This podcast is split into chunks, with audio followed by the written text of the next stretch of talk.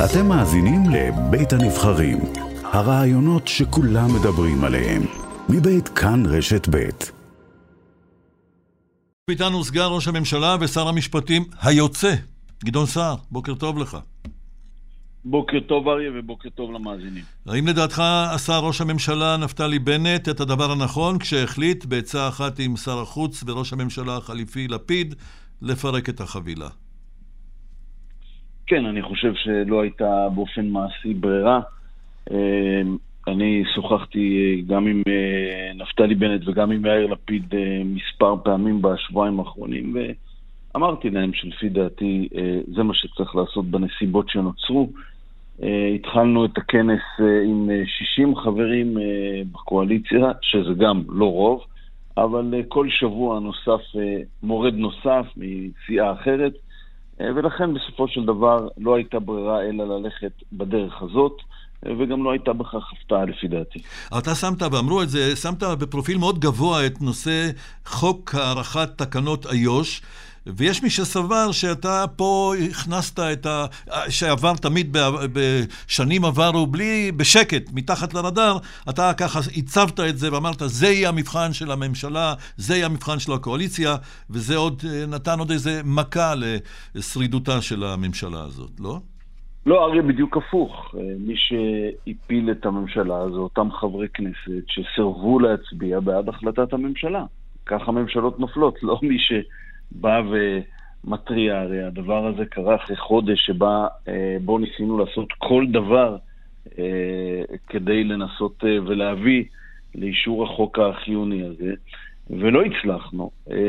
והדבר הזה מעיד בסופו של דבר לא רק הדבר היחיד, אלא גם דברים אחרים שראינו בחודש האחרון, שלמעשה יש בארבע מפלגות שונות מורדים בתוך קואליציה מאוד קטנה, לצד אה, אופוזיציה בלתי אחראית שמוכנה אה, לנקוט בדרך שפוגעת באינטרסים של המדינה. העיקר לפגוע ביריבים פוליטיים או בקואליציה, והדבר הזה הוא לא סביר. בסופו של דבר, ממשלה אחראית איננה יכולה לקבל מצב כזה, ועובדה שאותם מילים ממש שאני אמרתי אז, שמעת את בנט גם אומר אתמול. כן, הוא נוכח לדעת שזה לא יעבור. עכשיו, יושב ראש האופוזיציה... לא, לא רק זה, הוא אמר, אני הבנתי איזה נזקים ייגרמו למדינה, כן. ובמובן הזה אני חושב שזאת החלטה אחראית. אה, אנחנו אה, עשינו דברים גדולים למען המדינה בשנה הזאת, אבל אה, תמיד תמיד הלכנו בדרך שהעדיפה את טובת המדינה. על אינטרסים אישיים ואינטרסים פוליטיים, אני חושב שככה צריך לנהוג. אה, נראה שיושב ראש האופוזיציה היוצא, נתניהו, ינסה אה, להקים ממשלה בראשותו, אולי ברגע האחרון, לפני פיזור הכנסת, ולהימנע בכל זאת מבחירות. מה תשיב לנתניהו אם הוא יפנה גם אליך ויגיד, גדעון, בוא תעזור, חבל שנלך שוב לבחירות? בדיוק את מה שאמרתי אה, מספר פעמים בימים האחרונים, גם בראיונות לתקשורת. אני לא אחזיר את ביבי, אני לא חושב שזה טובת המדינה, אני חושב שלהפך. גם בחירות זה, דבר... זה לא בדיוק טובת המדינה, הרבה כסף אני, זה עולה. אני מסכים לחלוטין שצריך לעשות את המירב על מנת אה, להימנע מבחירות, וכך עשינו אה, תקופה מאוד ארוכה. אה, יחד עם זאת, אתה לא, אם אתה חושב ש... ללכת בדרך מסוימת זה מסוכן למדינה, אתה לא אה, עושה את זה כדי להימנע מבחירות.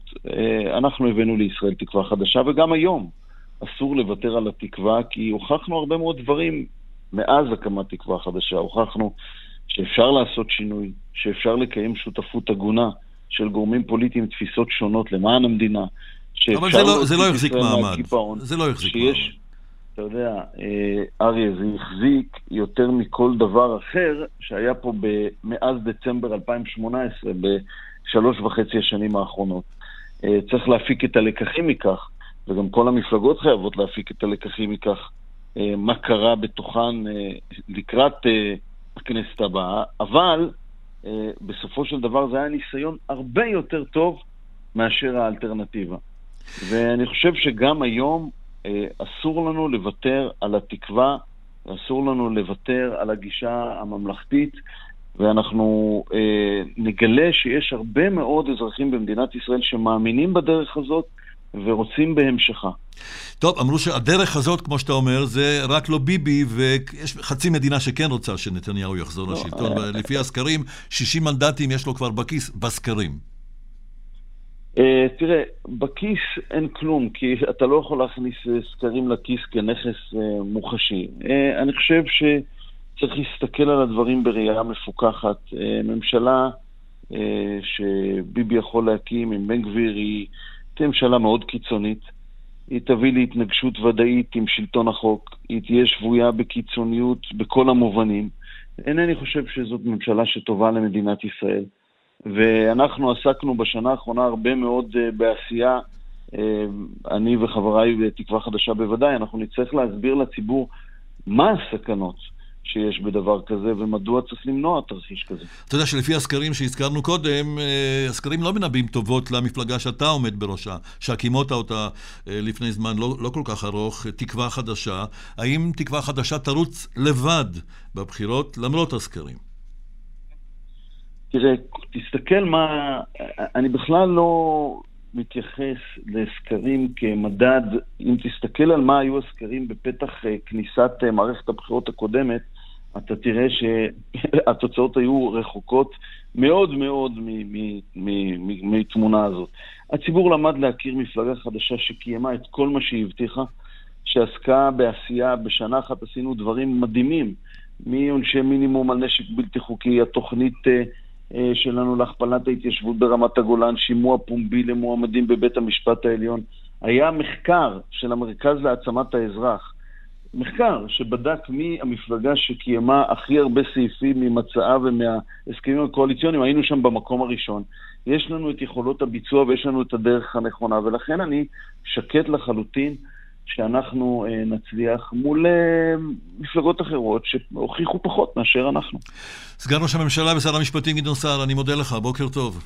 תודה רבה ויום טוב.